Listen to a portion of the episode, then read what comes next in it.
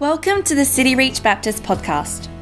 If you would like more information about the life of our church, please go to our website at cityreach.com.au or like us on Facebook. We hope you enjoy this message.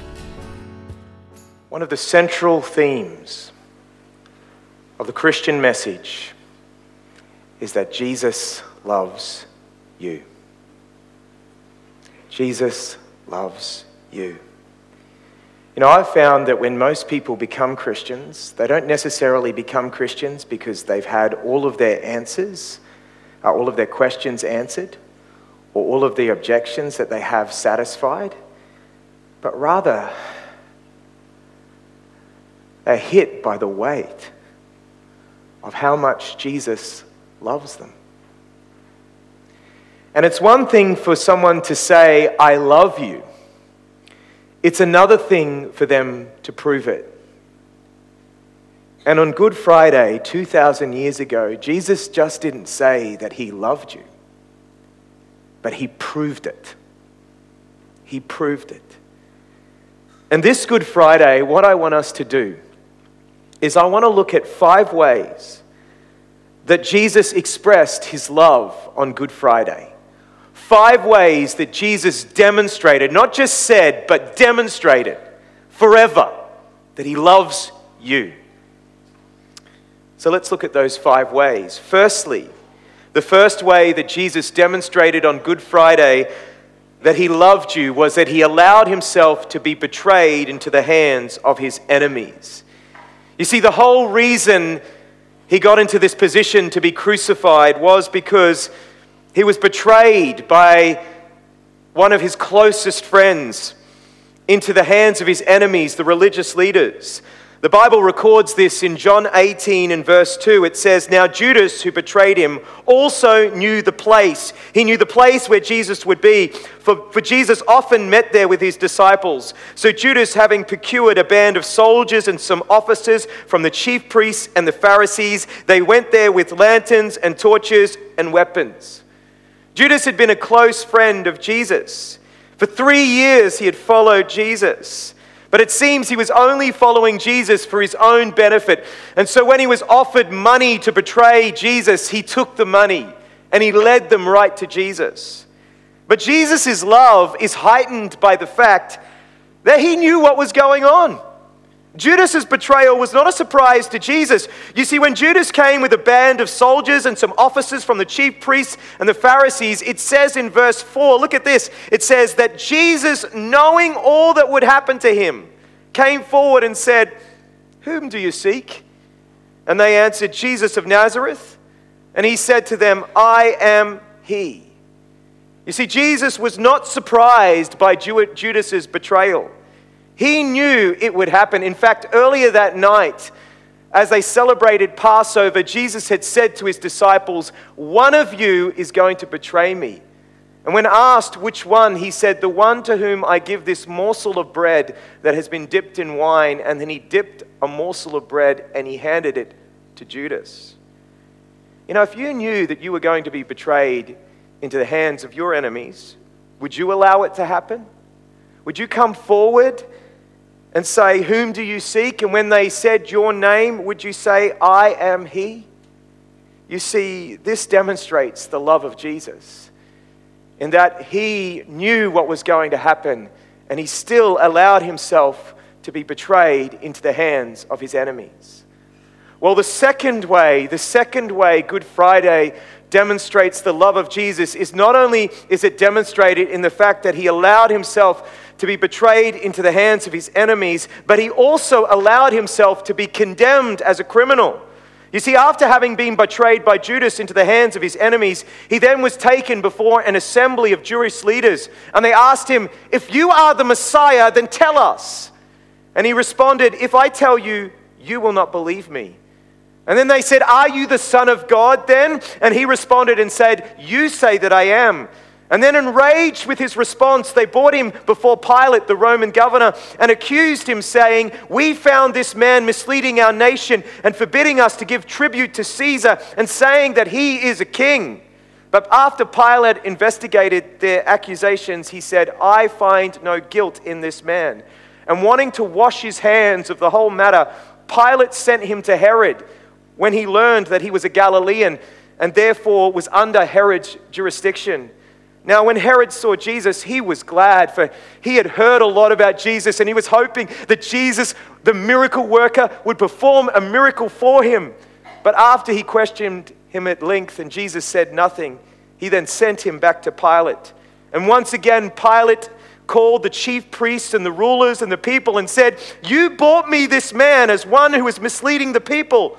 And after examining him before you, behold, I did not find this man guilty of any of your charges against him.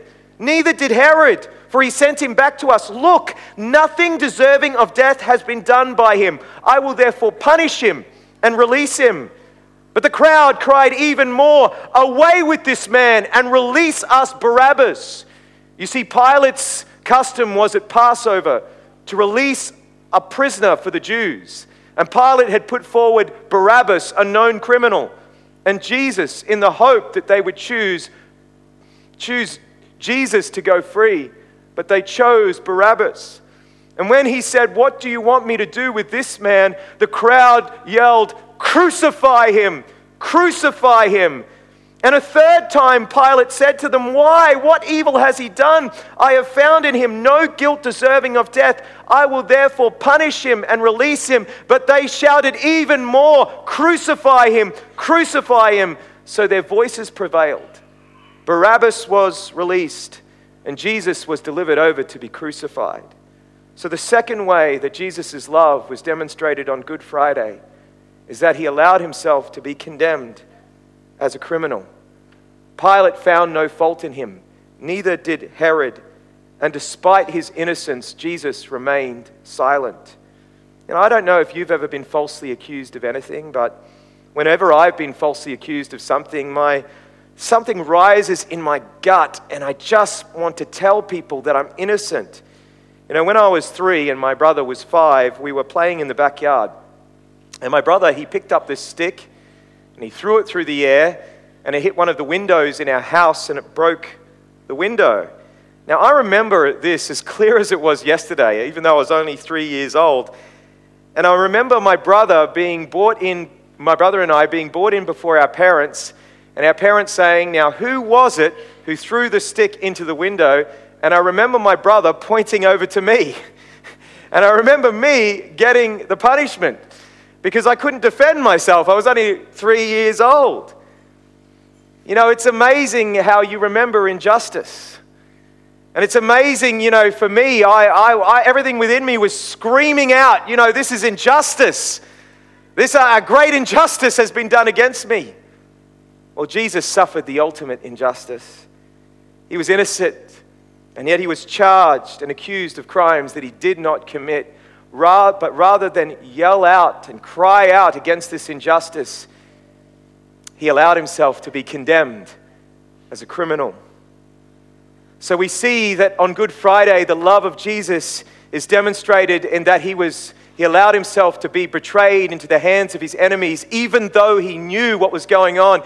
And we see the love of Jesus displayed in that he allowed himself to be condemned as a criminal, even though he was innocent. But thirdly, the Good Friday shows us the love of Jesus in that he endured a shameful and painful death. You know, every religion has a symbol that demonstrates something of the belief of that religion. For Buddhism, it's the lotus flower. And this apparently symbolizes maybe the cycle of death and rebirth or the cycle of beauty out of chaos. And sometimes Buddha is pictured as coming out of a lotus flower. You know, modern um, Judaism, they have the Star of David, which is symbolic of God's covenant with David. And uh, Islam, it has a crescent moon and a star, which is symbolic of where the religion began. But it's fascinating, isn't it, that Christianity has as its symbol a cross. This is fascinating considering the origin of crucifixion. You know, it was invented by the barbarians on the edge of the known world and taken over by the Greeks and the Romans. And it was probably the cruelest method of execution ever practiced. For it deliberately de- delayed death until maximum torture had been inflicted. The victim could suffer for days before dying.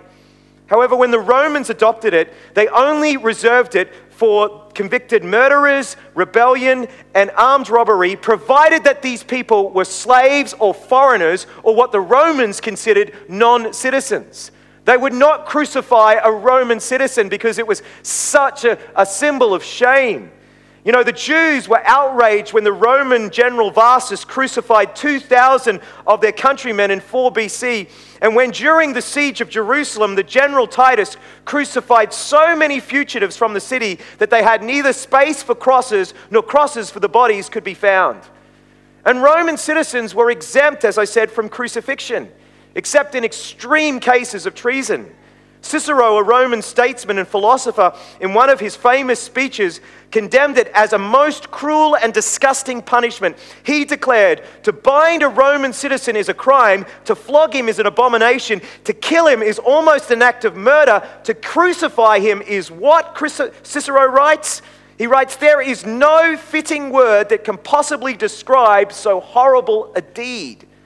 Cicero was even more explicit in his successful defense in 63 BC of the elderly senator Gaius Rabirius, who had been charged with murder. He said the very word cross should be far removed not only from the person of the Roman citizen, but from his thoughts, his ears, and his eyes. For it not only the actual occurrence of these things, the procedures of crucifixion, or the endurance of them, but the liability to them, the expectation.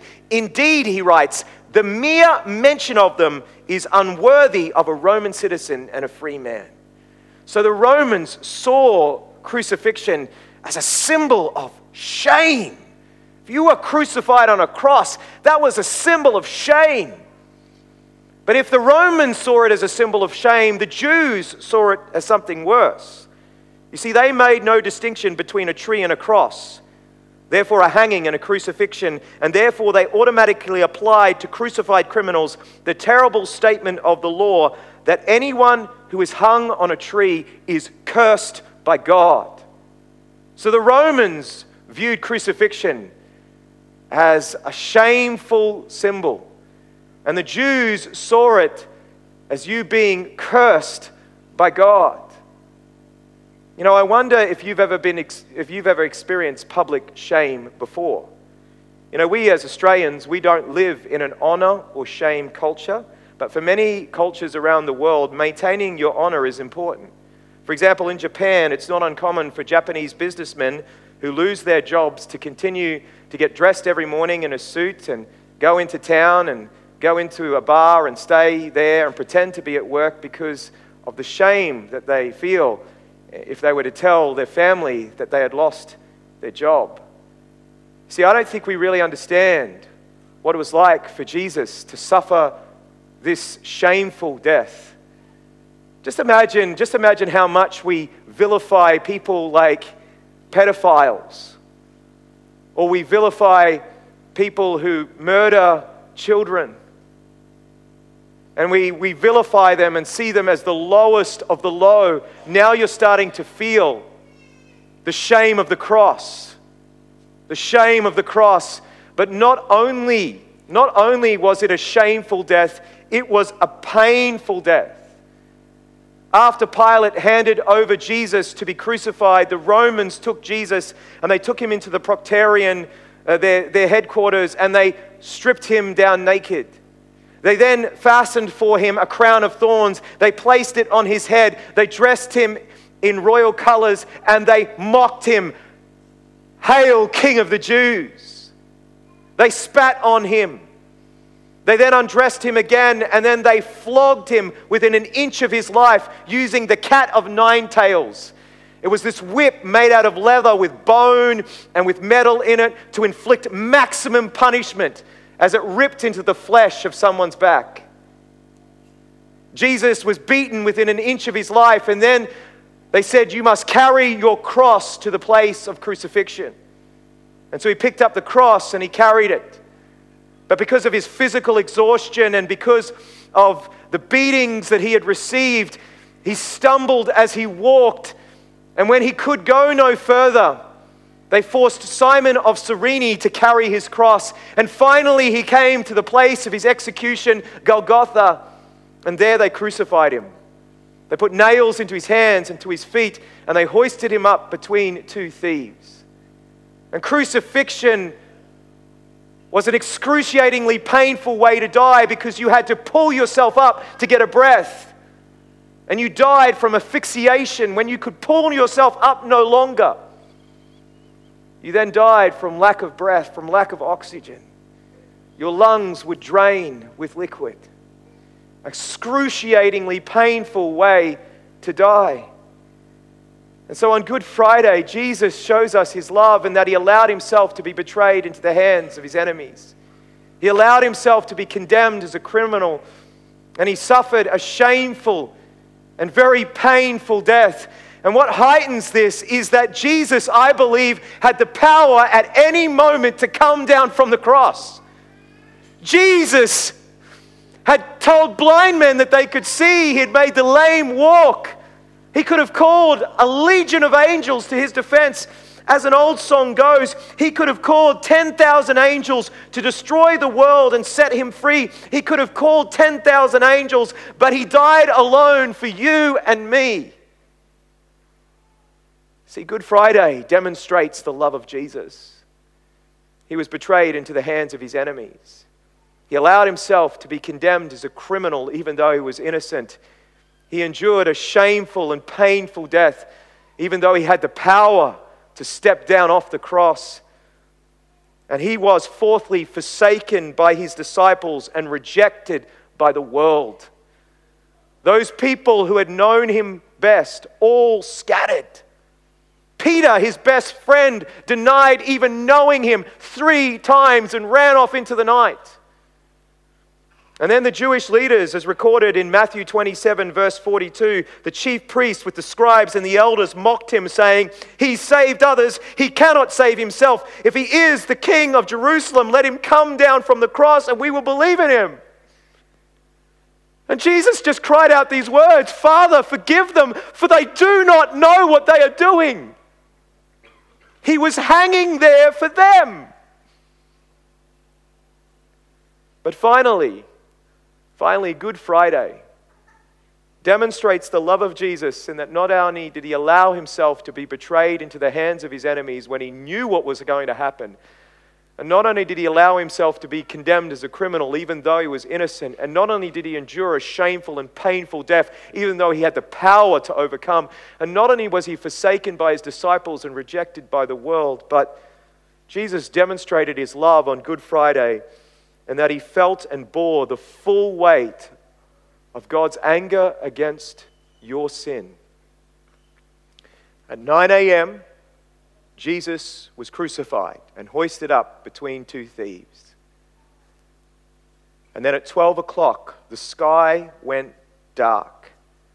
Matthew records it this way in Matthew 27, verse 45.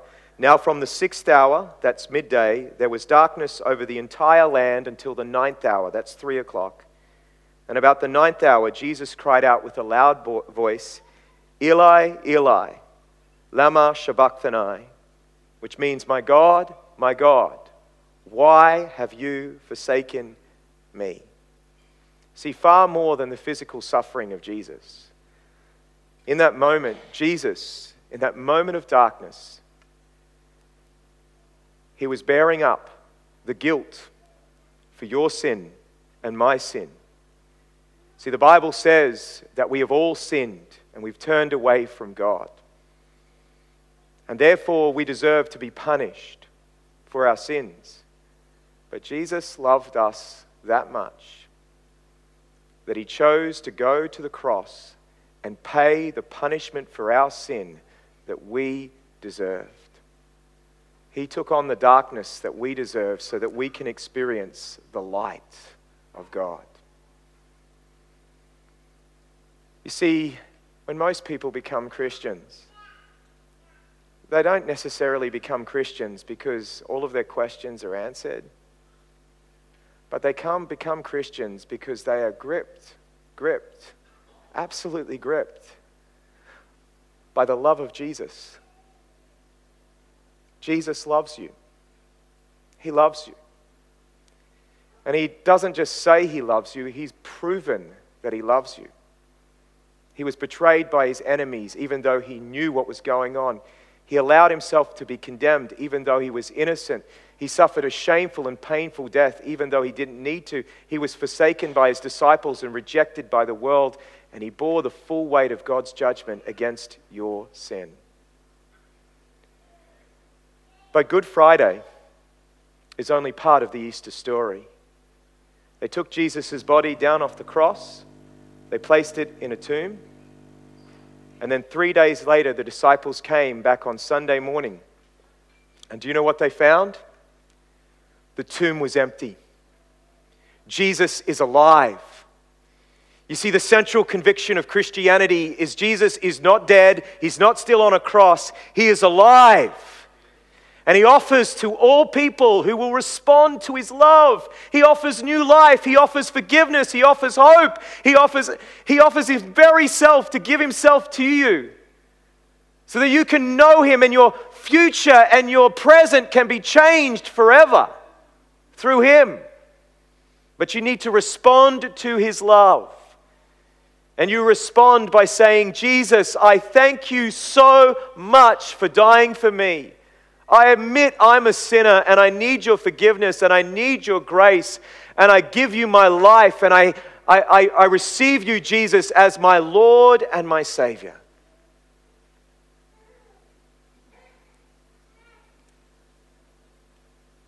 So, this Easter, the best thing that you could do is turn to Jesus and say, Jesus, I respond to your love. I receive you as my Lord and my Savior. On the way out from our earlier service, I met someone who said 50 years ago, on Easter, Good Friday, 50 years ago, he received Jesus as his Lord and Savior. And he said, even though life hasn't been rosy and perfect, it's been the best knowing Jesus. And that can be the same for you this morning. So I'm going to pray a prayer. And if you want to receive Jesus this morning, you pray along this prayer in your heart with me. Let me pray.